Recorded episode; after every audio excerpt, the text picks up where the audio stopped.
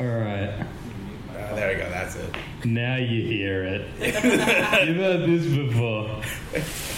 Um, I'm really excited by this mic being off the mount. Like, I can walk around while I'm talking.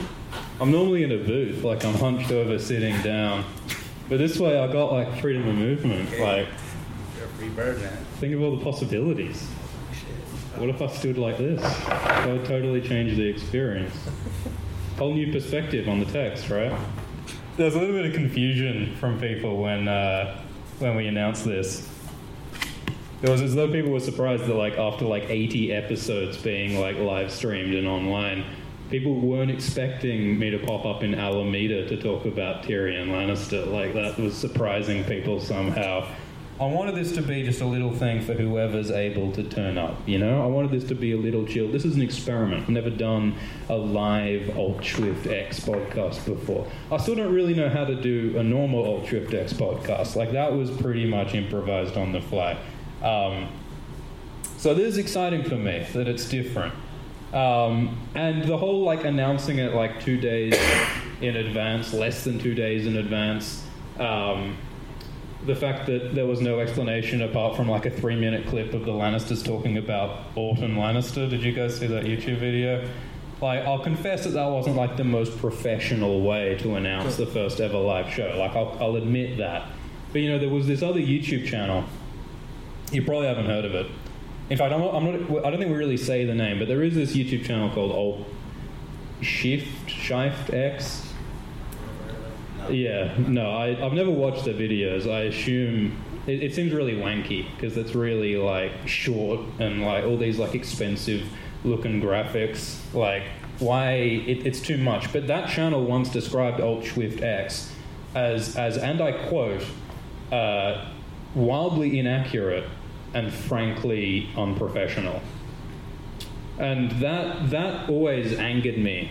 That characterization of Alt-Shift X, but you know, I, I do have to admit that, you know, this show being run like it was, it's it's may, maybe Alt-Shift X has something in that. But the reason why this happened is that Alt-Shift X, like, we try to be a little bit spontaneous, we try to be a little bit chaotic and improvised. That's kind of the fun of it. And like the best analogy I can think of is like Hogwarts.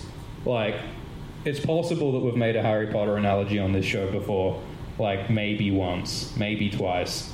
But, like, Hogwarts has got all these, like, you know, it's got those staircases that change all the time. It's got these these fucking poltergeists, fucking poltergeese who are, like, like you know, throwing the fucking mandrakes into the girl's bathroom or, like, whatever it is that happens in Harry Potter. And that makes it whimsical and exciting and magical to be in Hogwarts. But, like, it's also an occupational health and safety nightmare, right? Because you got fourth graders falling down seven stories and you've got, you know... it's a nightmare. So I guess the point that I'm trying to make is that you got to balance like pragmatic sanity against poltergeist and the fun thereof. And so that's the struggle of Alt-Shift X. And maybe our other channel, Alt-Shift X, maybe you could say that there's a dichotomy between the practical and the rational and the analytical and the more improvisational and the nonsensical. Maybe maybe there's something in that. I wouldn't think about it too much. Um, I think we're going off on a tangent. We wouldn't want to do that on this show. So, guys, how about we talk about Tyrion two, A Clash of Kings? Woo! Yeah! We got, we got one woo for literary analysis. I think that is exactly how many woos we should get. Guys, thank you so much for coming. Let's talk about Tyrion. So, uh, the first line of this chapter... The first line of this chapter is that Janos Slynt was a butcher's son, and he laughed like a man chopping meat. And I can think of, like, at least four interpretations of that first line. I had to think about this one. We don't normally prepare too much at Alt-Shift X, but I had to think. Maybe to laugh like a man chopping meat means that the sound of your laughter sounds like the sound of meat being chopped.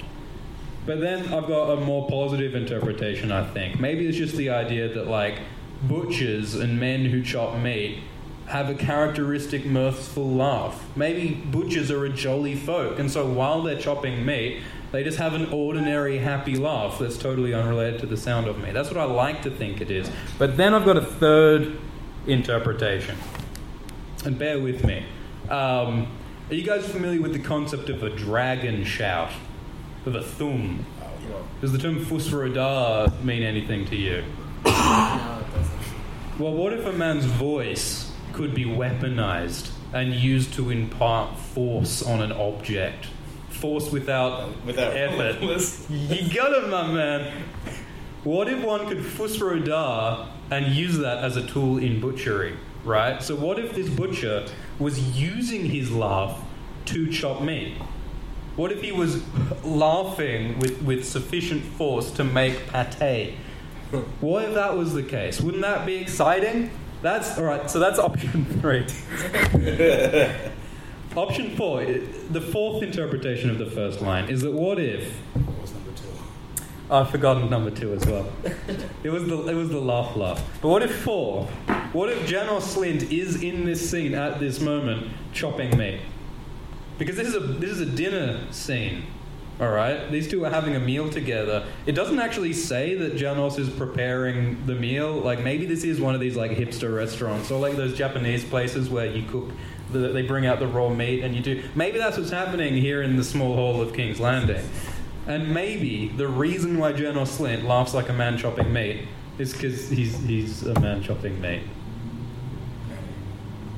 All right, you're not quite sold. I, I, I, don't, I don't know if I should, like... I don't, are you recording? Oh, yeah. This oh, is going on the podcast. Oh, okay. You're famous, my man. Oh, dope. I don't I don't want to, like... I don't know if I want to interact too oh, much. Oh, please do. Please okay, do. Sweet, sweet. I don't want, I don't want to cramp this down. But oh, yeah. please. Yeah. Cramp all you like. That's the, that's the idea, right? Yeah. Just weird, weird people saying things. Like, yeah. yeah we're, we're, we're like the live chat, but live. Yeah. Yeah, when we do the live streams, we've got all these, like, helpful text comments. All at once. I was thinking, like, maybe we could, like, send him, like, text messages, like, as he goes through so he can read them. I don't know. I don't even know this guy. I don't know. I've never listened to him before. We just met. Wait, are you serious? yeah, yeah, I, I saw him. I was like, I was like how, how did you get this venue? Ben, Ben is a hero. Yeah. He responded to an unsolicited message saying, "Hi, can I... perform my secret podcast without telling anyone in your place? And also, can you pretend to be me?" And Ben's like, "Fucking, I'm down. Let's do it." We're a champ, man. It's Wednesday night. Truly. Um, but yeah, did you want to say something about Janos Slynt? Oh no, I had nothing to talk about. I didn't add to Westeros hibachi grills or anything. Oh, it, it would probably be called it would be called a Dracara's grill or something, right? It'd be something Valyrian. But um, but Janos Slynt and Tyrion Lannister having a tea party is what's happening. This is well, actually no, it's like a cute little romantic, like, bro dinner. Actually, this is candlelit, so this is a nice, like, intimate conversation between Janos Slynt and Tyrion. But Tyrion Lannister, being the Machiavellian dwarf that he is, has ulterior motives. Um, but we're getting to that. We wouldn't want to rush into this too fast or anything. But Janos Slynt is built like a keg. Um, we're chucking some similes around. This that's that's two similes in four sentences for those who are keeping score, uh, life score of Martin's similes. And uh, Janos Slynt says, "Hey, this wine, it's great." And Janos Slint's like, "Oh, is this beer? Is this wine from the Arbor?" And Tyrion Lannister says, "No, no, no, it's Dornish." And that's, like, the first interaction that they have in the chapter. But the fact that Tyrion corrects Janos on his wine is, like, the first hint that this is about Tyrion trying to control Janos and trying to dominate Janos. Um, he does these little subtle maneuvers like that over and over to to impart his will over Janos. Thank you so much. Um... That's definitely on the mic. That's on there. um, and so they're having their candlelit dinner and they're having their beer, and uh, and Janos is a frog-faced man because, of course, you got you got to make your villains amphibian, right? Um, I think that's an M F Doom song, amphibian villain. and um, and I've complained before about how, like, George Martin's villains tend to be ugly and the good guys pretty. I mean, a lot of the good guys are ugly too. Tyrion Lannister being the prime example, but. Like, for for a, a series that, like, so famously, like, you know, undermines the tropes, man. It's not fantasy, man. It's gritty realism. Like, so often the uh, the, the bad guys are, you know, slobbering Vargo Hoat or something, you know, which is like a Disney bad guy. Vargo Hoat is a Disney villain, like with the lisp and the whole sort of like questionable um, demonization of the foreign other and all of that, if you want to go down that path. But I've complained before about that. Um, and Tyrion notes that Janos Slynt is not a man for sipping. He's a man for gulping large quantities of wine. Tyrion had made a note of that once. And Tyrion, I think, is very, like, self-satisfied in this chapter. Like, he's like, oh, look at me, look at me fucking taking notes on people. I'm a real student of the human character. I'm a real fucking... Uh, who's the guy who knows the number plates? James Bourne? Like, he really thinks he's, like, he knows the things, Tyrion here. Like, he's he's very impressed with himself, which I think is some... I think is a criticism that comes up a lot for me with Tyrion. He's very self-satisfied. Um, but we'll get into that later. So, like... They're talking, they're drinking, and Janos Slynt says that, oh, this is a droll... T- you, you're very droll, Tyrion. You tell a droll tale. And droll's a word you don't hear often. Do you, do you guys want to go into the etymology corner? Yes. All right, welcome to the etymology corner. We're in the etymology corner, because we're about to learn where the word droll comes from. I've got an Animorphs book for anyone who can tell me where the word droll comes from. Is it? Uh, I know there's a French word, droll, but they try to droll. What does it mean? It means like uh, funny, or no? It's it's a it's uh, there's another root that is uh, bowel movement. A bowel movement. A droll. droll. Really? The manifestation of it, the bowel movement. Yeah. It's Germanic. It's a Germanic root. Well, both of those sound good to me. The creation, the idea of a bowel movement. I mean, it's very onomatopoeic, right? I mean, your belly says droll when you're droll. hungry.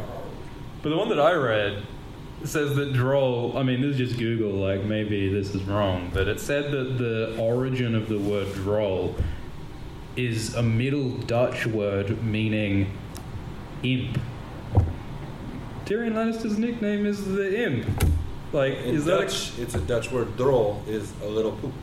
A little poop. A little poop is a droll. Bringing it back to I wonder how that connects to, like, the little goblin-y, impy character. I wonder if there's, like, a connect... Yeah, but I was referring to Dutch. The droll is oh, okay. a little, little poop. So that uh, Tyrion's a little poop. Tyrion is a little poop. Yes. I think that might be a joke that we just unveiled. You're welcome. Oh. Damn. That's some serious fucking... You should post that on Reddit. You'll get a lot of karma. It's all about the karma in these circles, man. I don't know if you're familiar I'm new, with... I'm new, I'm new, I'm in. Oh, it's the Redditor eat Redditor, like, like dog eat dog world of uh, getting internet points by noticing things about etymology. uh, it's it's real. All right, so Tyrion's a little poop. And the little poop um, is uh, is continuing to sort of correct Janos on lots of little things. Like, Janos calls Tyrion Lord Tyrion, and Tyrion's like, oh, no, no, no, I'm not...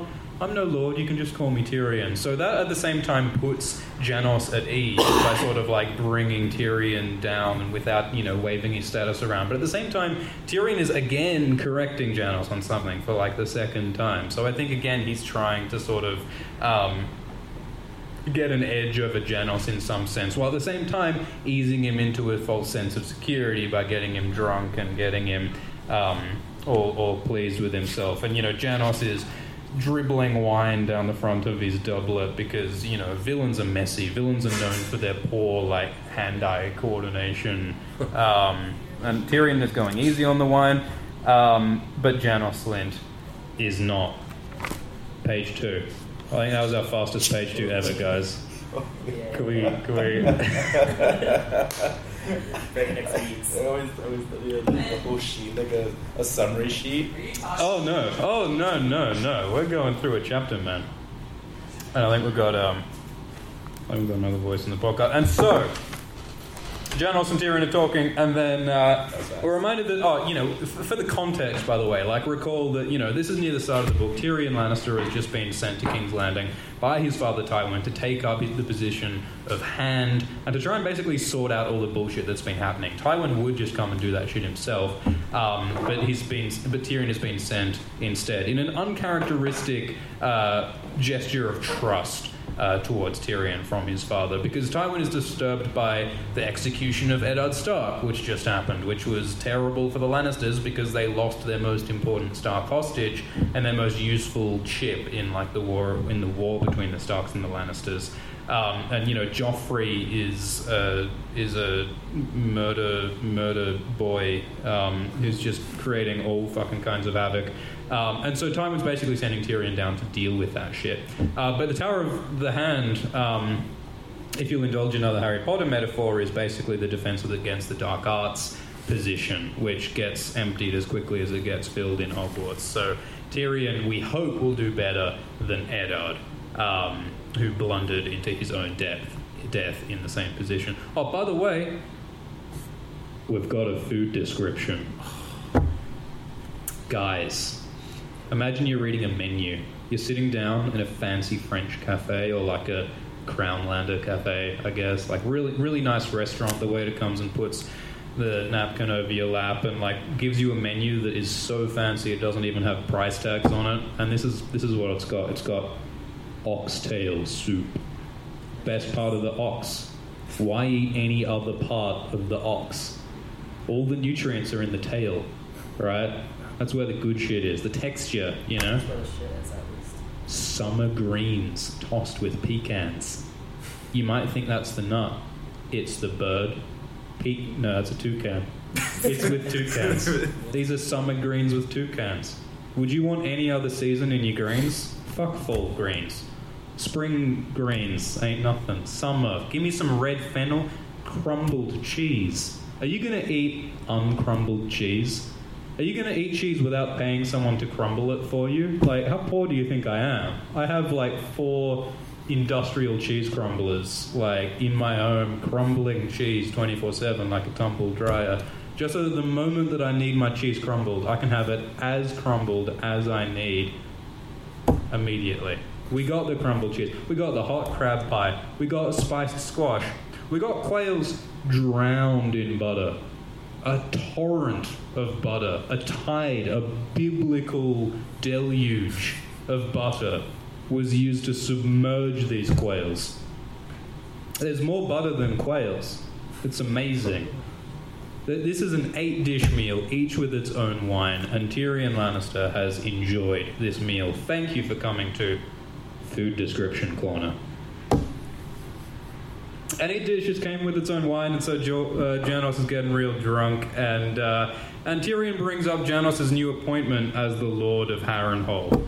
Um, and Tyrion notes that Harrenhal is grim and huge and costly and some would say cursed. So it's a lot, it's actually a lot like the Hand of the King position in that Harrenhal is um, not somewhere where people last long. You know about the Wents? You know House Went? There was like the, the previous owners of Harrenhal. Uh, there was reportedly some kind of like vampire situation where the woman like bathed in blood or something, and like that pissed off the wrong person, and now the Wents are extinct. The Strongs before that, I think. And so basically everyone who's held Harrenhal has died, and that includes our, our friend Vargo Hoat. Um, so Harrenhal's a bad place. Janos Slynt has just become in charge of it, and indeed he soon will vacate it. Uh, because of what Tyrion's about to do. But I think the reason why they're bringing up Harrenhal and how grim and dark it is in this moment is to foreshadow Arya's arrival at it. Because there's no point having like a dark, shadowy... Oh, no, foreshadowing, because it's it's shadowing. Um, but you got to foreshadow that shit, because Arya's about to come up. And um, as soon as we see her walk towards Harrenhal, we're terrified by what we know about this cursed place. Um, but... Janos Slynt, he hoots at the notion. Um, Janos is making all sorts of fucking sounds this chapter, actually, with, with the meat chopping and everything. But he's uh, he hoots, and he says that, eh, I don't fear a pile of stone. I'm a bold man. You have to be bold to rise. So Janos Slynt is really like a shining example of social mobility. You know, he's a butcher's son. He came from from small circumstances, and he rose to be a lord of the largest castle in Westeros. You know, that's a great example of social mobility, which George Martin shits all over by making Janos the most just disreputable, disgusting example of a human being who immediately gets put in his place. So uh, George R. Martin hates poor people, I guess. That's the only conclusion we can draw from the text. Uh, but uh, but Janos is saying, I'm a bold man, I'm a bold man, and a bold man drinks his fill. But anyway, so Tyrion's talking about, like, all right, so who should be the commander of the City Watch? Janos Slynt has gone down to be Lord of Harrenhal, and so someone's got to be the Lord Commander of the Goldcloaks, the City Watch, in Janos' absence. And there's a whole bunch of suggestions that Janos has, including Allar Deem. Um, and in my opinion, George Martin was really sort of winging it on, like, the naming things front with Allar Deem. I think he was, like, pulling syllables out of a hat. Like, the the name Allar Deem only comes up, like, four times in the whole book, probably. So if you're gonna, like, skimp on one of the names, this is probably the one to do. And when you've got, like, four thousand names, I guess some of them have to be shit. Um, this is one of those, I think. But Janos is basically like, yeah, Allar Deem, he's a fucking, like, top bloke, mate, good man, my right arm, he's my left arm, he's both my arms, he's loyal, uh, he's, he's a top cunt, and he should be the uh, captain of the City Watch. And um, and Tyrion's like, well, no, actually, I was thinking of getting this guy Jacelyn Bywater. Jacqueline? Jacelyn. I think Jacelyn. Uh, and he's been captain of the Mudgate, and he's been he was knighted on Pike. You know about, like, the Greyjoy Rebellion, when the Greyjoys the previous time, they were like, hey, we should be king. And then, like, the, the like, Avengers assembled, and just, like, every badass in that period of Westerosi history assembled to kick his ass. Like, there was, like, peak Barris and Selmy, there was peak Robert Baratheon fighting next to Eddard Stark and Thoros of Myr and Jeor Mormont, and the Greyjoys were... No, not... No, that was on the other side. But, like, basically all the, like, most fearsome fighters in Westeros all just got together and beat the shit out of the Iron Islands. And then just, like, a dozen years later, Balon Greyjoy's like, hey, let's do that again. And that's how the War of the Five Kings happened. Like, Balon Greyjoy is probably one of the stupidest leaders in, in Game of Thrones. But anyway, so um, Jacelyn Bywater was a veteran of that Greyjoy rebellion. Um, and he lost a hand on Pike, which was then replaced by an iron hand. They call him Iron Hand for having one hand, which, you know, might foreshadow the whole Jamie Lannister situation with him being Golden Hand and whatnot. I reckon Jacelyn probably would have gotten a Golden Hand himself uh, were it not making narrative room for Jamie, right? Like, there's no, there aren't enough room for two Golden Hands in one story, so he's the Iron uh, Jacelyn Bywater.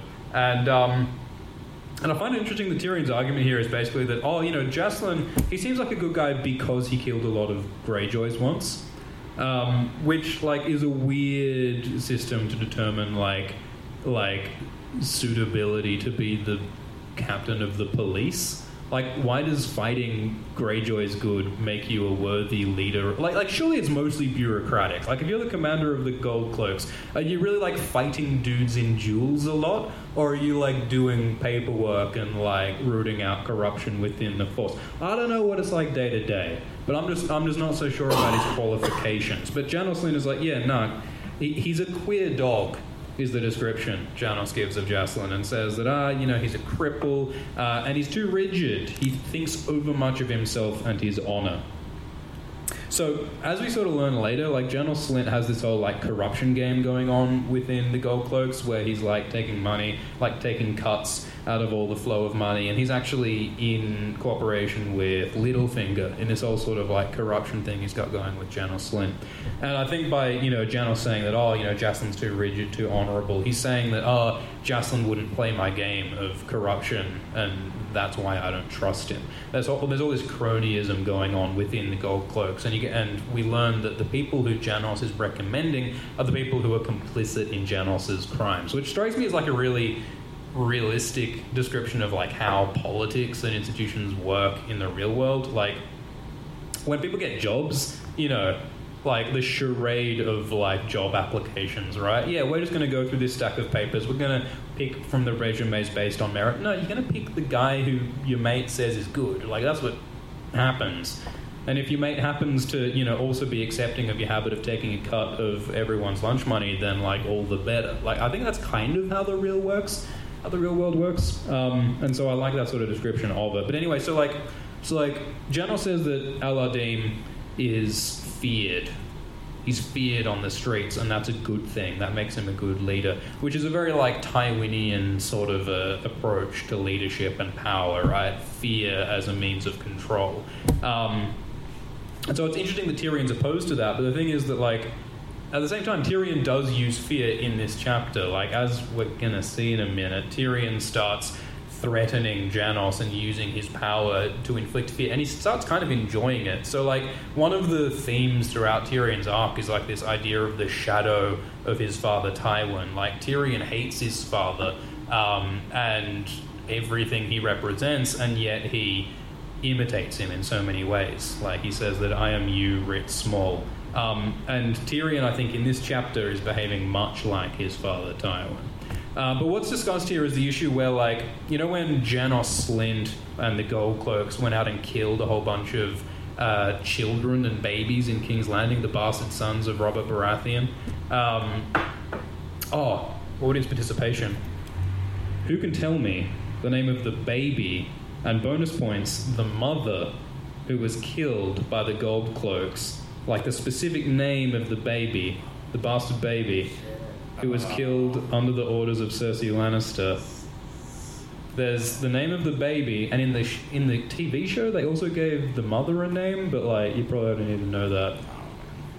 You, you're gonna hit yourself because it's a Baratheon bastard, and the name of this baby... Something Storm. Well, it, it, it should be Storm. I, except I think as a Crownlander, they call it Rivers. Because there's the... There's... It would be Rivers. No, because then there's also that one that's like in the that works in the brothel, but she's still alive.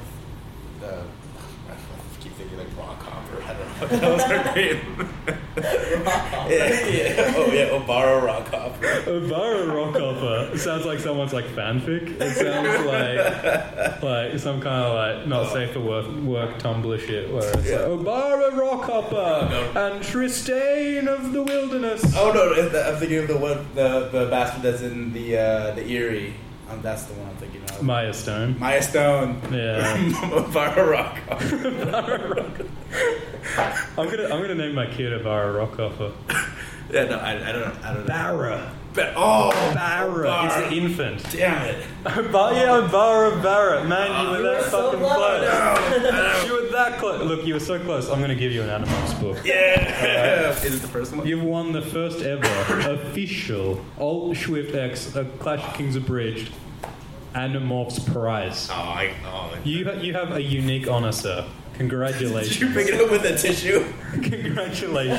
He doesn't know where that's been. Neither do I. Uh, they're from a second-hand bookshop. Yeah, oh, yeah, one of those like shifty ones, though. Yeah, it's the one where the... Oh, yeah. Has it got the flippy thing? If you flip in the corner, does it make the animal no. morph? No. No, I just, just... That's like a photo of the whole cast. uh, yeah, right. That's rough. That was a dark time in the nineties. When, uh, oh, man. Yeah. Oh, it's look, it's a, it's a, it's a dubious honor, but uh, congratulations. Gizmo six. It will end with five.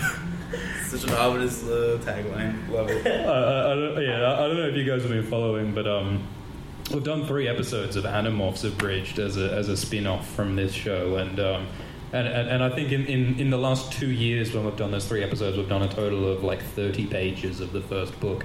Um, so I think by that rate, we'll have finished the whole hundred-book series in, in, in, by, like, like like something very dark and distant. I don't know. Um, all right, so Barra and her mother. In the show, they named the mother Megan.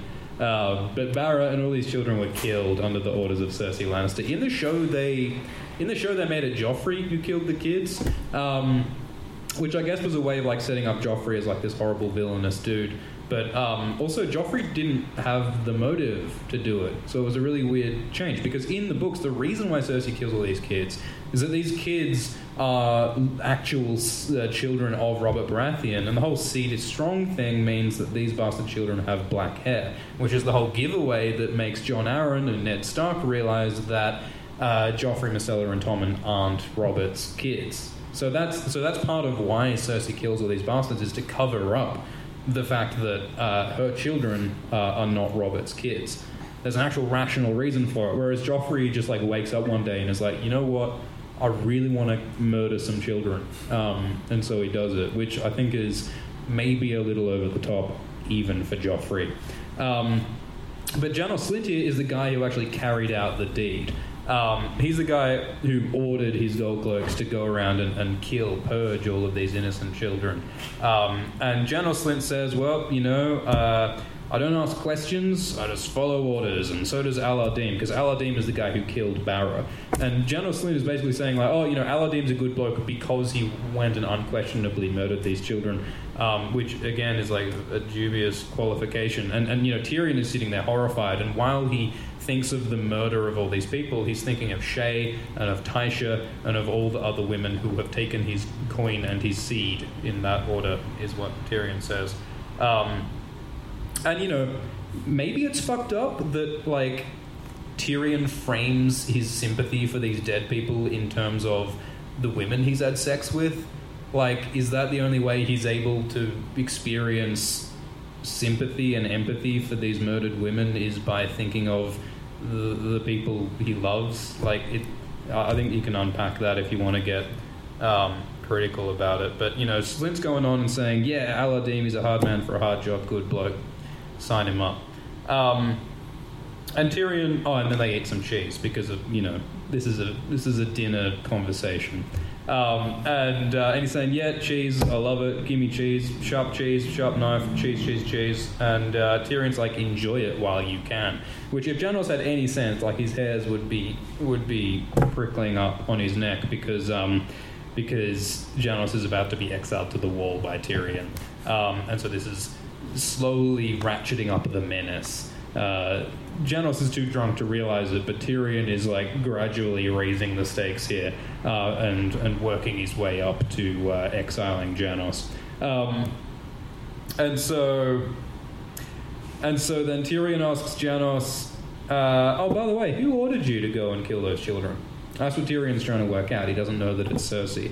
And then Janos is like, oh, Tyrion, I see what you're doing there, man. You're trying to get me drunk and get me to talk. I ain't that stupid. He he, he wags a wedge of cheese, which I think is a is a power move. Um, and then, like, he's like, yeah, no. And, and, and, you know, Janos is totally right. The Tyrion's pretty, like, transparent here, right? Like, it's kind of a stock move to, like, you know...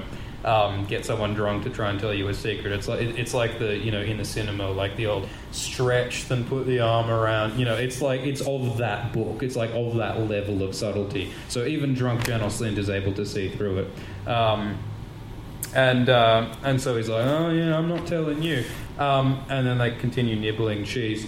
Um, and, and and you know the the luxury here, I think, is is very deliberately contrasting with what's going on in the war. So at this moment that you've got, like, Janos and Tyrion going like, hey, is your wine from the Arbor or from Dawn? No, I prefer my cheese sharp. Like, at the same time, you got Arya trudging through the war-torn riverlands where people are, you know, Masha Heddles being hung from a cross and all these horrible things are happening. People starving, you know, at, at Harrenhal, as we'll see soon. Um, and so being reminded of the luxury that these people are enjoying at the same time is a very deliberate thing by Martin. Martin's constantly asking us to criticize and deconstruct, you know, the status and the hierarchy and the power struggles. This chapter's explicitly about power.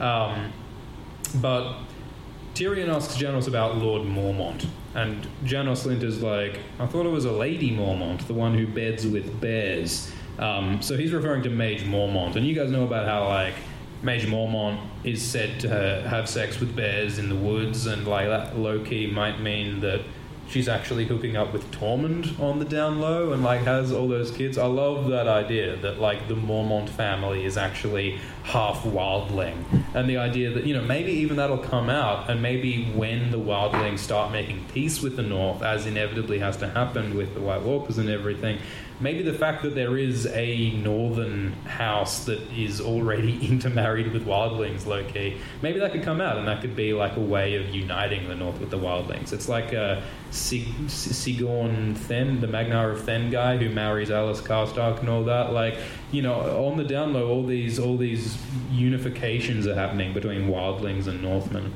So it's cool if Mage Mormont's a part of that. But anyway, they're trying to talk about Jeor Mormont, uh, Lord Commander of the Night's Watch. Um... And Tyrion is saying that, oh, you know, it's, uh, it's a real shame that the Night's Watch doesn't get enough men up there. Real shame. Wouldn't it be great if, if, if some Janos was up on the wall instead of down here, and is slowly sort of laying the groundwork to chuck him up there? Uh, and Janos roars and says, there's small chance of that. He's hooting, he's roaring, he's he's, he's off his... And so, uh, and life's, uh, but Tyrion says, no, life does take queer turns. For instance, Ned Stark never imagined that he'd get beheaded on the steps of Baelor's Sept. Um, so this is the next thing that Tyrion wants to work out. He wanted to work out who ordered the uh, the murder of all of those bastard children, and he wants to know whose dumb idea it was to kill Eddard Stark. Um, so... Uh, so Janos is like, well, it's pretty simple. Like, Joffrey said to do it. And Janos is like, well, why did you follow Joffrey's orders? He's thirteen years old. And Janos is like, well, no, he's the king. He's the king. He's what he's what you got to do. Um, but, you know, some of Janos's comments sort of implied that, you know, there was something more going on here. And, like, the theory, there's no confirmation, but the popular theory is that Littlefinger influenced Joffrey to order the uh, execution of Ned Stark. Because Littlefinger has the motive, right? Like, through the whole first book, he's been engineering this conflict between the Starks and the Lannisters. He has the most to gain by the death of Ned Stark.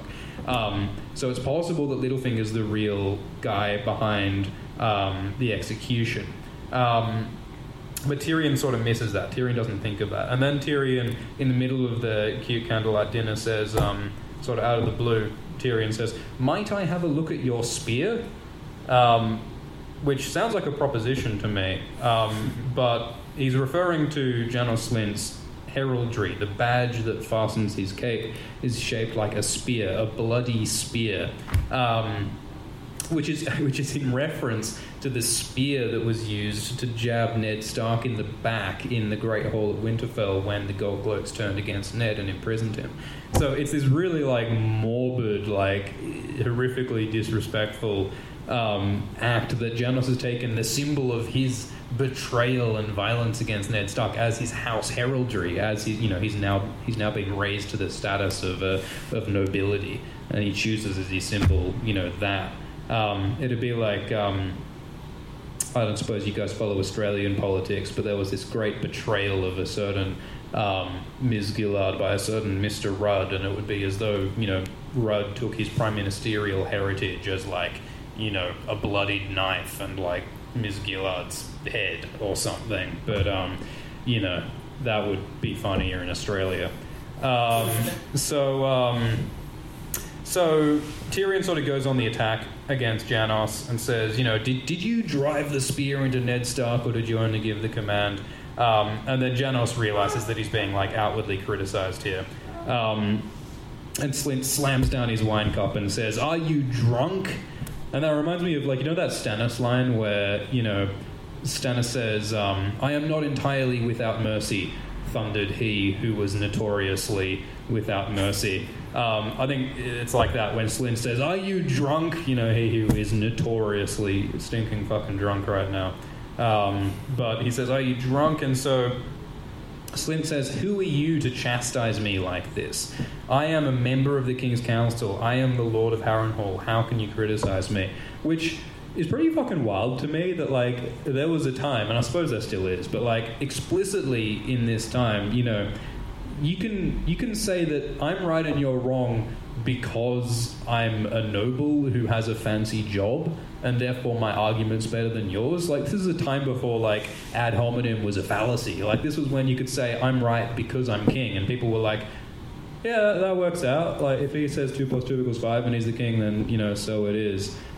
So Janos starts hitting back against Tyrion, and he's like, "Oh, you know, you're an imp, you're a dwarf." And then Tyrion says, "Dwarf? You should have stopped at imp." Um... And the order of that seems odd to me, because like because like Janos calls Tyrion imp, and then Tyrion's like, "Yeah, whatever," and then Tyrion and then Janos calls him dwarf, and then Tyrion gets mad. I would have thought imp is the insulting one and dwarf is like a description, but like whatever. So then Tyrion gets mad, and Tyrion responds with his own like ad hominem flag waver. He's like, "Oh, I am Tyrion of House Lannister," and blah blah blah. So like, you know, Tyrion thinks he's all smart and conniving and and, and Machiavellian in this chapter, but like, he fails to work out that Littlefinger was behind Ned Stark. He doesn't work out yet that Cersei ordered the death of the bastards.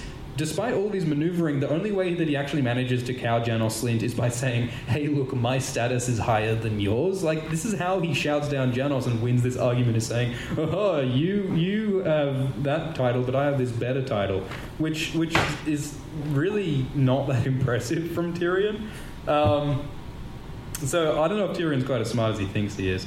Um, but then, you know, he suggests that Janos is less smart than a sea slug, which um, is, you know, a pretty specific burn. That's, that's sort of the marine biology burn. Um, and uh, and then Janos finally gets afraid. Janos only gets afraid when he realizes that, oh, wait, Tyrion really is, like, um, uh, royalty. Um, or near enough.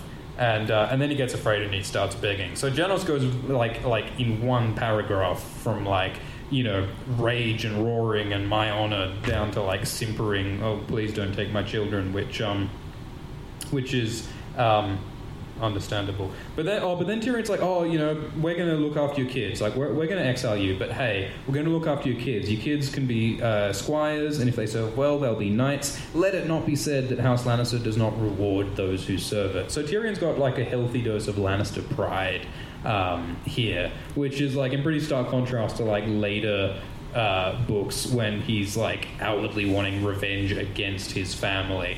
Um, And, you know, what what is the inciting incident that makes, like, Tyrion change his mind about whether House Lannister is so honourable or not? It, you know, does he suddenly take sympathy for the common folk? Does he suddenly start to, like, question, like, the hierarchical society in Westeros? No, it's because of, like, personal disputes between him and Tywin and him and Cersei. That's what changes Tyrion's mind.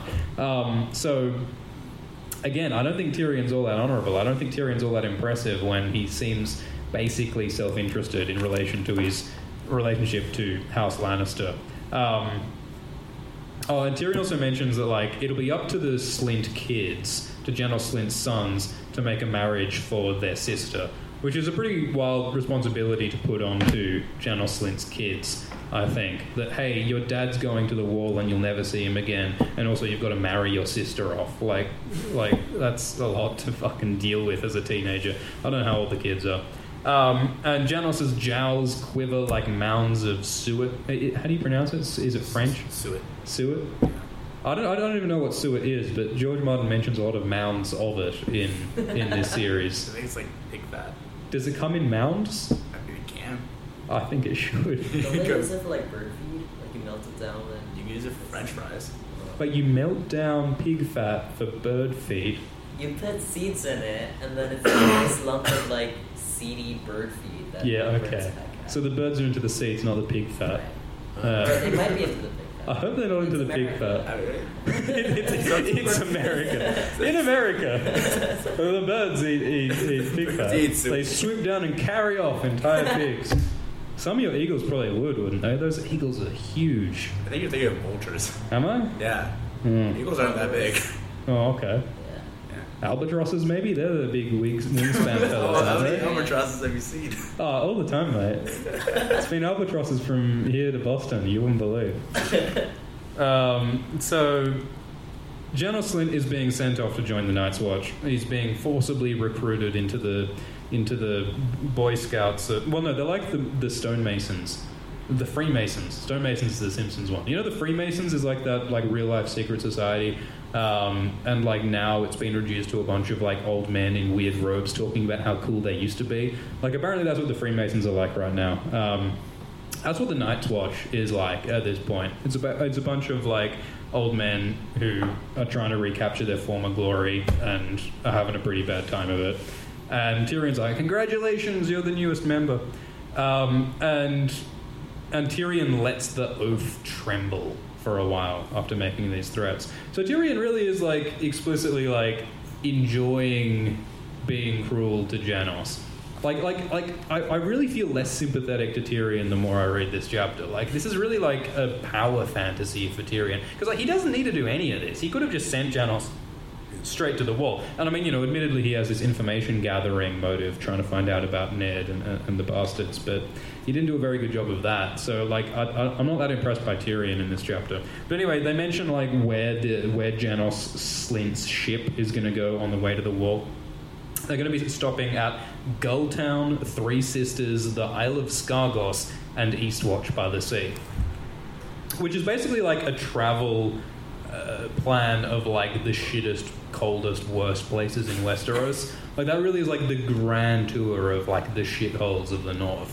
Because, um, I mean, Gulltown's okay, I guess, but, like, Three Sisters, isn't that the place where, like, the fish people live? Like, that's one of the minor locations where people have, like, webbed fingers, and, like, there's a whole bunch of, like, um... Uh, who's the incestuous family in It's Always Sunny again? Oh, uh, the McPoyles. McPoyles. Like, the McPoyles of Westeros live on this island.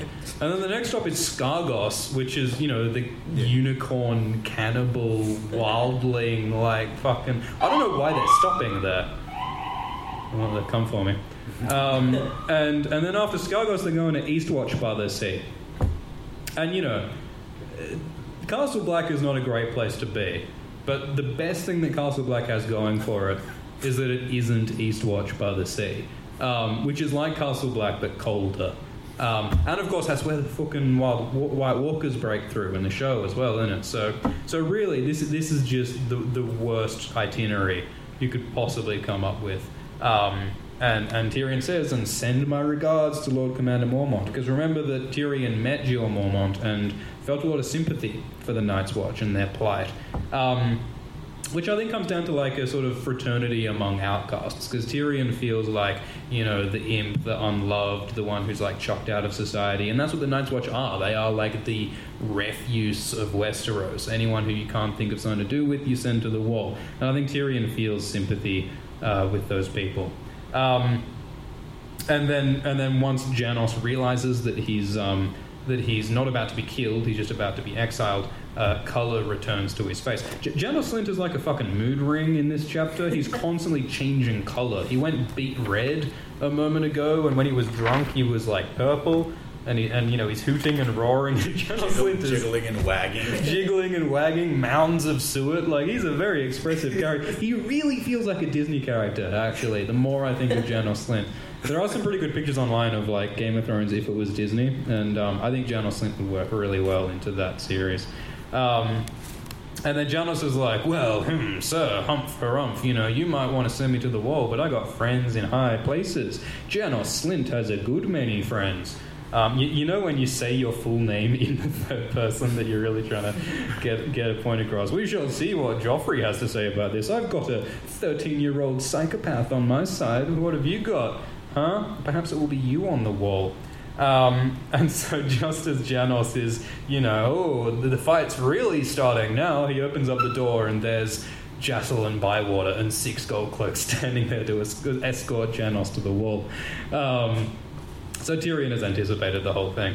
Um, and so Janos is trapped. Um, so Jacelyn Bywater is described as, um, as tall, uh, lantern-jawed, which is a really odd description, to, to have a jaw like a lantern. I'm imagining like an anglerfish situation with like the light to like draw in prey. Um, I don't know if Jacelyn has like a like a baleen situation, if he's like a krill sort of a guy. I don't I don't know, but he's he's a dude. He's got a black breastplate and a gold cloak, and on his right wrist he he has an iron hand. Um, It's really wild, these early books, because you get introduced to all of these characters who, like, are about to die down the line. Like, you know, Janos... Uh, so, like, Jacelyn Bywater dies on the Blackwater. Uh, you know, Janos, we know, later gets executed by Jon. Uh, Allar Deem is about to get thrown off to the ship on... The, uh, thrown off the ship on the way to the wall. Like, it's basically like a... It, it, it's like, you know, those, like, college um, yearbooks where, like, you look through the faces of all the people you went to college with and you go, oh, that guy is, is you know, in a, dead somewhere, and that guy, oh, I heard he, you know, moved to, to you know. It, it's like that when you go through all of these old characters and you see um, where they are now compared to where they were back then. You get nostalgic seeing this old stuff. Um, but anyway, so they're sending Janos to the Night's Watch. And uh, Tyrion mentions uh, that when Allar Deem, yeah, when Allar Deem goes north, uh, it would be a real shame if Allar Deem was uh, swept overboard and if he died on the way there. And Jacelyn says, oh yes, those northern waters are very stormy, my lord. Um, which is interesting, because Jacelyn Bywater here is is unflinchingly willing to be complicit in murder. He's totally willing to kill Allar Deem. And Jacelyn Bywater was meant to be the honourable one. He was meant to be the rigidly honourable, like, following the rules guy. Um, so I don't know if that says that like his reputation is wrong or if just his standards of corruption are um, are poor, but like still better than like Janos Slynt's standards. Um, it's a race to the bottom in the Gold Cloaks. But um, but then Jacelyn heads off and takes Janos Slynt with him, and Tyrion sits alone sipping at his wine, feeling satisfied with himself. Um, even though all he really did was use his position to get rid of Janos, which is, you know. And then Varys comes in. And Varys in the books is a very, like, different character in terms of his presence compared to the show. Um, Varys comes gliding in, wearing flowing lavender robes that match his smell. He's much more theatrical um, in the books. And, um...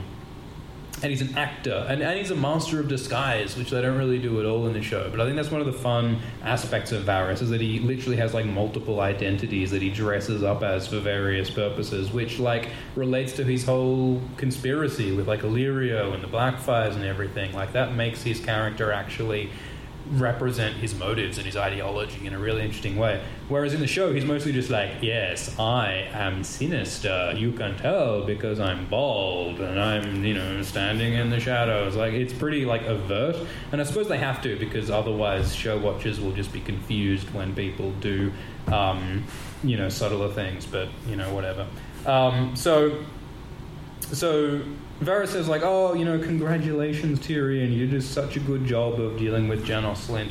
Sweetly done. And then Tyrion says, oh, why is my, why do I have such a bitter taste in my mouth? Uh, I threw Allar Deem into the sea, and I'm tempted to do the same with you. And then Varys says, you might be disappointed by the result of throwing me in water, because the storms come and go, the waves crash overhead, the big fish eat the little fish, and I keep on paddling. Which is such a great line, because, like, it's self-effacing. Like, it's it, it's bringing himself down by saying that, oh, you know, I'm just a little paddler in the sea. I'm just doing my own thing. I'm just, you know, sitting with my water wings. And but at the same time, it's also, like, a threat. Because it's saying, like, well, you might try and come at me, but, like, everyone else who's ever come at anyone is dead, and I'm still here. Like, Varys has been around in King's Landing for a long-ass time now. And he seems untouchable. So Varys is saying that, you know, I'm just this dude, but he's also saying, like, there's a reason I'm here and all these others aren't. There's a reason I've survived and endured. Um, and then they talk about grapes. And then they talk about, like, uh, who killed the bastards in the brothel, and uh, and and finally Tyrion sort of realizes that it was Cersei who did that. Um, and, and Varys, when he acknowledges this, looks so grief-stricken that he looks close to tears. So he has this, like, theatrical nature about him, like a high school drama teacher, which I think is really sort of, like, fun and expressive. Um, the, the books as a whole are, are much more sort of flamboyant than the show is, like, especially the costumery. Like, I love Renly's, like, green, emerald green uh, enameled armor, and his long hair, and, like, everyone's appearance is very sort of colorful and cartoony, which, you know, it, it, it runs the risk of being, like, silly. Um, his rainbow clothes, come on. Yeah, his rainbow guard. Yeah, I love his rainbow guard, because Renly's King's Guard in the books has the seven different guys, each wearing a different colored cloak, which is so wonderful. I mean, you know, it's questionable in terms of, like, the one gay king having a rainbow guard. Like, what are you telling us, George? Um, but, yeah, that is fun. Um, and even just, like, the history of what the Rainbow Guard does in terms of, like, you know, Loras kills two of them. Like, holy fuck. Like, what kind of King's Guard have you got when they're killing each other? Um, Renly's Kingship was a clusterfuck. We'll have to do a video on that. Or some other channel will have to do a video on that. Um, wouldn't know who. And then, you know, Tyrion just feels frustrated by the whole thing. Damn you, damn her, I'm going to start my own handship, um, blackjack, hookers, et cetera. And um, he he's he feels frustrated by having made a mummer's show of justice. So Tyrion here actually feels like he has a sense of justice. Like, on the one hand, he's trying to be, like, Machiavellian and just, like, doing what he has to to survive. But he's also trying to do the right thing, ostensibly, to, like, some extent. And I'm a bit skeptical of like the whole justice thing, to, to be honest, at least in terms of like Tyrion's arc, because like his impulses of justice sort of get transformed into this burning hatred of his own family and of like Westeros in general. Like the things he wants to do to his sister by the fifth book are like horrific. He wants to murder and destroy his his family and and and Westeros, you know, by setting young Griff on Westeros. Tyrion's sense of like justice gets sort of transformed into this violent, horrible, awful, retributive force, which I think happens in the real world as well. Like the, I think that urge of justice Uh, just hurts more people sometimes. Um, so Tyrion says, "Tell me everything, Lord Varys. I want to know everything that you know." And Varys has the perfect answer, which is, um, "That might take rather a long time because I know quite a lot." Have you guys read The Hitchhiker's Guide? Nope. Saw the movie. So in, I think, like the third book, there's this tangent about how um, this guy in a criminal trial is given a truth serum so that he tells the truth about his crime, uh, but they accidentally give him too large a dose of truth serum, far, far too large, and this poor, poor man ends up telling the whole truth, all of the truth, the truths of the cosmos and life and everything. And so he just speaks, there's just this torrent of just these existential truths just comes out of this man, and everyone around him is just so blown away, just horrified. They end up they end up building like this bunker around him and soundproofing it, so just fences and moats and crocodiles and armed guards, and just to protect everyone from the truth. And he just keeps going for years and years. He just speaks, you get the meaning of life and everything that's ever been known. He just talks and talks, and then they and then they go and visit the guy at the end of one of the books, and they're like, man, so like, and and they find that he's silent because apparently he's done, he's finished with the truth, and they ask him like, what was it? What is the truth of the universe? What's the meaning of life? And then he says, oh, I don't really remember at all, really, except this, like there was something about frogs, and I'm like, I'll never look at frogs the same way because they're just fucking wild, man. Like that, and that's like the end of the book. Um, that's not super related to this chapter. I just like it. um, so they're talking about like, why did Cersei want to go kill the bastards? What threat could these random poor bastards of Robert Baratheon pose? Um, Varys asks, what threat could she pose, Tyrion? And Tyrion says, eh, I guess Cersei just wanted to kill Robert's kids. So Varys here is really leading Tyrion to realise that, hey, the reason why Cersei killed these kids is to cover up the fact that Robert's bastards have black hair, unlike Cersei's kids. Cersei's covering her ass.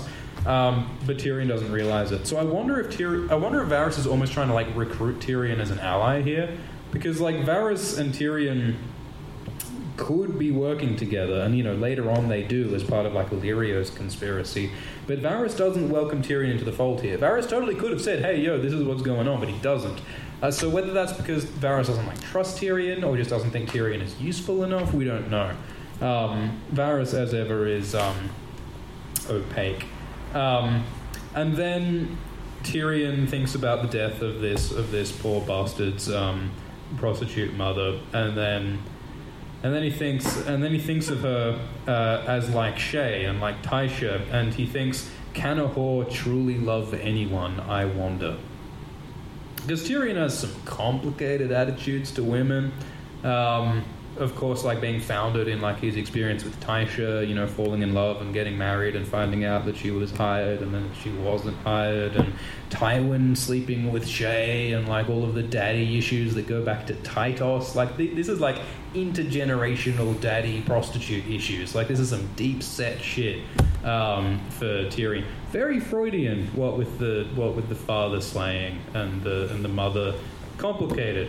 Um, and that continues into Dance with you know the the where do whores go meme, which a, which a lot of people in the Game of Thrones community are like, guys, what's the answer? Where do whores go? As if like no, it's rhetorical. It's rhetorical. Look it up. Um, So he thinks about Shae, and Shae is, of course, a really complicated character. Shae, Shae's all the more confusing because I think she's quite different in the shows in the show compared to the books. Um, we need to do a proper analysis of her. But like the question of like, of like, is Shae? Does Shae really love Tyrion? Um, uh, is, is, is the Ho loyal? Um, that's the question that is like at the heart of um, Tyrion. And I think, you know, Tyrion wants to see it as like this simplistic dichotomy of Shae is either like good and loyal and loving or duplicitous and evil. Um, but I think it's more likely that his treatment of Shae affects her attitudes towards Tyrion throughout the book, because he mentions that he's got Shae set up in this nice um, manse with these luxuries and servants, and but Shae's frustrated because she wants to be with Tyrion and not in this manse. Um, but Tyrion says that, oh, the best way you can serve me is between the sheets, so you just stay there, hon. Um, so I think it's possible that, you know, Shae's Shae's betrayal of Tyrion perhaps has its roots in his treatment of her. Um, but that's that's a whole other thing. Um, and so, yeah, and so again, Varys tries to lead Tyrion into realizing the truth. They talk about the execution of Ned Stark, um, and Tyrion says, well, we have my nephew Joffrey to thank for that. Um, but Varys says, well, they carried out the order almost as if they had expected it. So that line is sort of one of the big hints that maybe Littlefinger had planted the seeds for Joffrey to order the death of Ned, um, which, again, is never confirmed. But Varys is really trying to lead Tyrion into working shit out, like a very patient maths tutor, but the kid just keeps on forgetting to carry the one. Um, and so Varys says that Tyrion, like, you're all set, like, now that you've installed Jacelyn Bywater in, on, in the City Watch, you've got six thousand dudes on your side. Um, with that force, you should be able to have more leverage to prevent Joffrey from being such a such a terror. Um, and there are the Lannister guardsmen and whatever.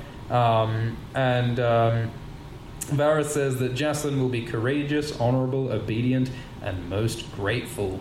To whom, I wonder, Tyrion responds. So Tyrion figures that Jacelyn Bywater uh, is in Varys' pocket to some extent.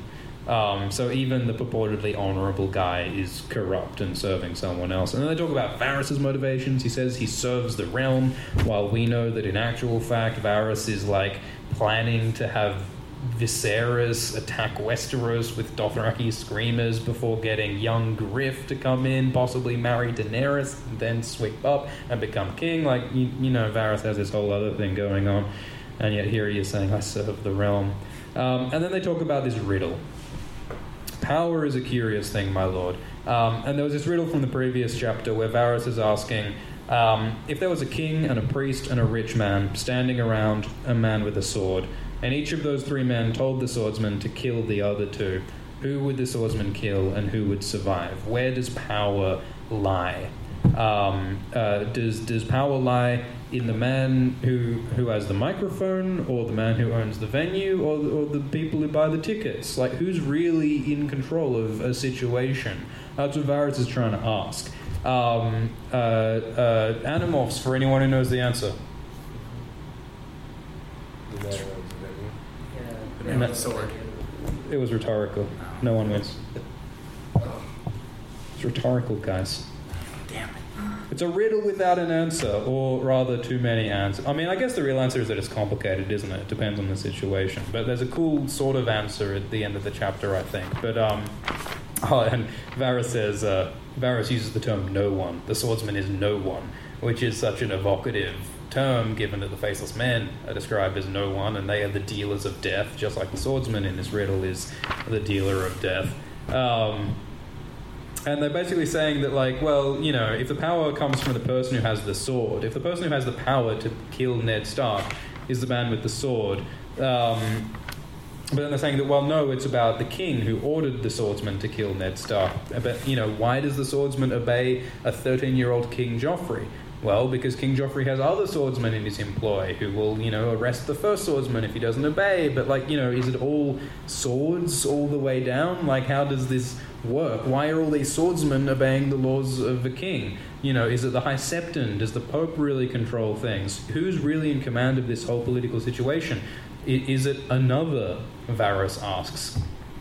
And again, I think this is screaming Littlefinger. Like, recall that, you know, it was Littlefinger who set up Tyrion for the purported uh, uh, the attempted murder of Bran Stark was set up by uh, Littlefinger, and you know the Valyrian steel dagger that was used to implicate him Um, you know, Tyrion knows that Littlefinger lied about that dagger to get Tyrion in trouble. So you would think that Littlefinger would be at the front of Tyrion's mind in this situation, but he just never really realizes what Littlefinger's up to. In the books, they really emphasize that Littlefinger comes across as like this helpful, harmless little dude. And I think that's why he's constantly underestimated, whereas in the show he's like, you know, ah, I look, and, you know, I'm he's, he's, as, he's as sinister as any guy can possibly look. Um, but Varys' conclusion is that power resides where men believe it resides. Power is a mummer's trick. It's a shadow on the wall, yet shadows can kill. Um, and of course, that's foreshadowing of uh, the death of Renly, killed by a shadow assassin.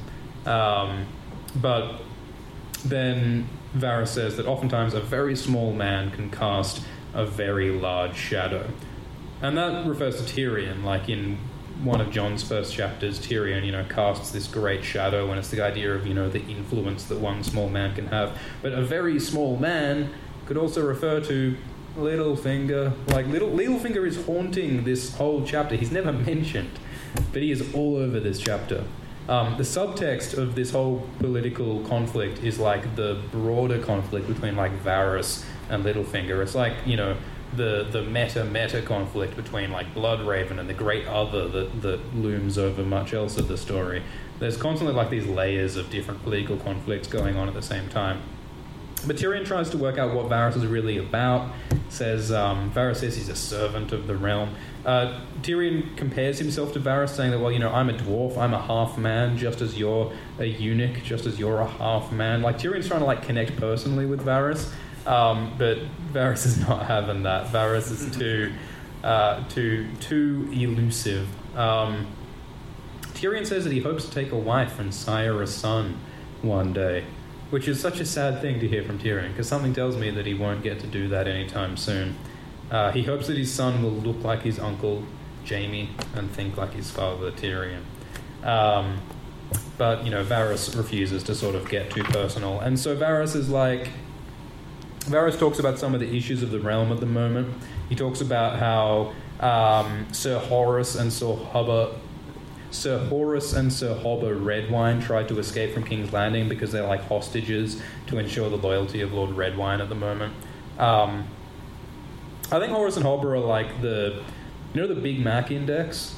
You know, it's like a measure of like economic, like general sort of baseline of what's going on. I think in Game of Thrones, like Horus and Hobba are like the baseline of like what the deal is in Westeros at the moment. Whatever they're doing is like a microcosm of what's happening in Westeros. Because like in book one, they're hanging out in the tournament, they're riding in the tourney, they're having a good time, it's great, great laughs. In book two, they're trying to escape King's Landing because oh shit, stuff's heating up, like we need to get out of here. And then by book four, then by book four, they're getting wrongfully accused of, of fraternizing with Marjorie Tyrell as part of Cersei's like attack on the Tyrells to bring down the political superstructure of King's Landing.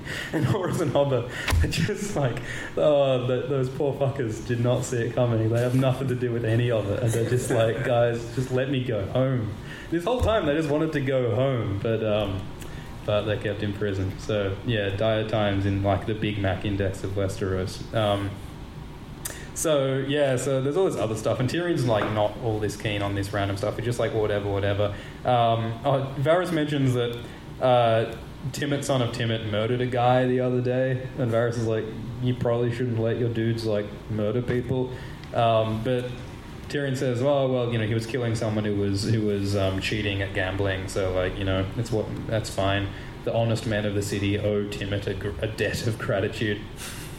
And you guys know about the theory that, like, Timett is yeah. secretly the heir to the Vale, right? Like, it's this whole thing because, like, there's this there's this Arryn cousin who is, like, in line, who but but but his mother was carried off by the mountains mountain clansmen, by one of the burned men, and so it's plausible that Timett, as a burned man, was that burned man, and so if he fathered this kid, then he actually would, Timett would be the guy. I think a guy made a video about that. Uh, which guy? I don't know. Um, I don't know. Yeah, probably no one good. No one. Yeah.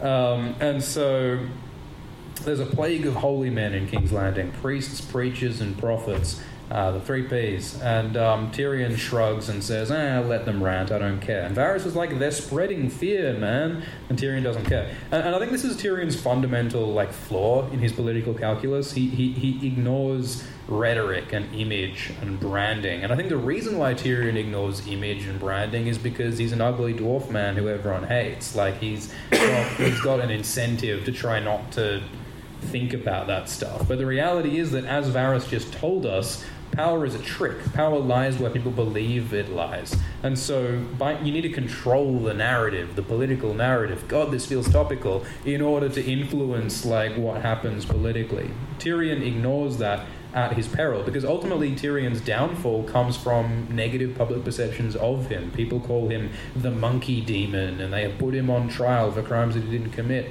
It's all about the image. It's all about branding. And Tyrion fails to realize that. Um...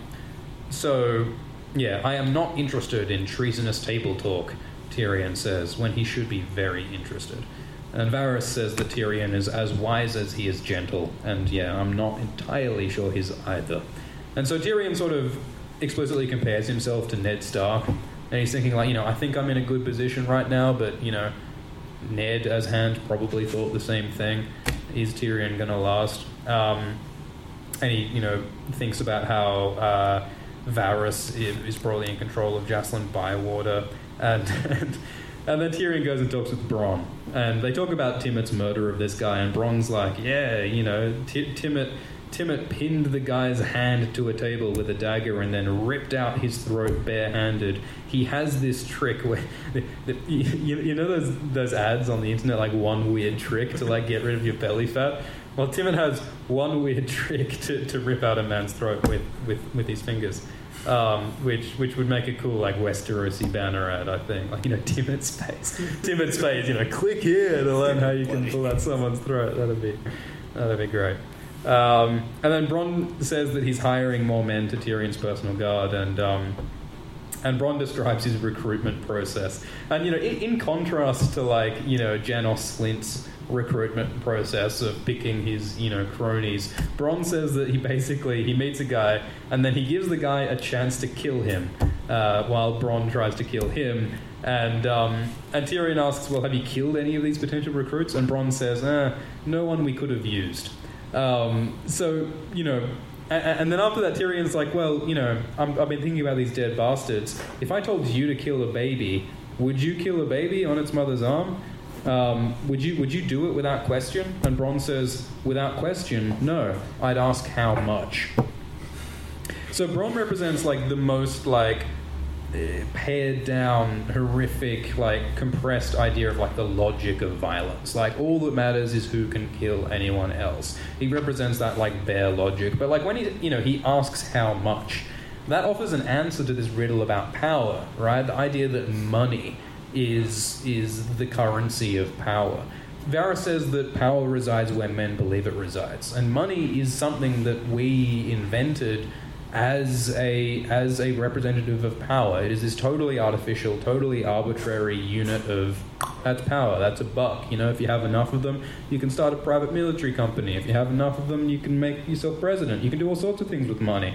And that's one of the potential answers to this idea of, you know, where power lies. But, you know, of course, that's not the only answer, because George Martin's obviously very interested in religion, and he's very interested in, you know, crowns and thrones. So all these different ways that that, that our conceptions of power are, are harnessed and changed and transformed. So Tyrion thinks back on all this stuff that's happened in the chapter. He thinks about the murder of all of these babies and women, these bastards, these innocent people. Um, and he thinks about the death of Ned Stark. And he thinks about the faces of Shae and, and all the women he cares about. And he thinks about the cruelty of people like Janos Slynt and the brutality of people like Bronn and the terrifying, terrifying calculus of people like Varys and Littlefinger. And, and the last line is that he wanted to laugh, he wanted to weep, but most of all, he wanted Shae. So, I guess this chapter is about, like, the tension between wanting to do the right thing and, you know, feelings of compassion and sympathy for your fellow human beings, but also, like, the cold necessity of, you know, violence and brutality and power. And this is all in the context of what happened in the last book. Because in the last book, Ned Stark came to the plate, he became Hand of the King, and he tried to be the the dealer of power in a way that was compassionate and honourable, and he failed. So Tyrion's learning from that mistake, and he's saying, okay, what, what new strategy am I going to use? What compromise can I make between necessity, brutality, and compassion? Um, and he seems to be doing okay so far. He's surviving so far, but um, he feels terrible for the innocents who are caught up in the crossfire. And I think that's basically the central, like, tenet of Game of Thrones, is that, is that you know, amidst all the power struggles that go on, amidst all the religions and the money and the wars, um, what, what about the common people? What about the ordinary people who get caught up? Um, no one sings songs for spiders. So, I think that's the episode. I think that is A Clash of Kings, Tyrion two, Chapter nine. Thank you so much for coming to this live episode. Thank you guys. You've been uh, you've been amazing. Um, this has been really cool. Thank you to the Phoenix yeah, for having us. You have gone above and beyond. Educational evening. Um, have you ever had to impersonate a um, podcaster as part of the line yes, of duty before? Yes, actually, yeah. Really? Yeah. That was like No, they call me. I have, I have a podcast that tells tells my stories about imitating podcasters. That would be a good podcast. Um, all right, I think we'll wrap up the recording. Um, I think that. Uh, oh, what should I say? What's the end spiel? Uh, Alt-Shift X, it's great. Like and subscribe. Uh, you actually should, if if you want more people to listen to the podcast, you should rate five stars on iTunes. That's what all the other podcasters say, so I assume it's important. I, I don't know. Um, but we're going to call it there. Uh, I think we're going to release this recording for um, everyone else, I think, assuming the audio is okay. Uh, but otherwise, we'll catch you next time. Cheers. Cheers. Cheers.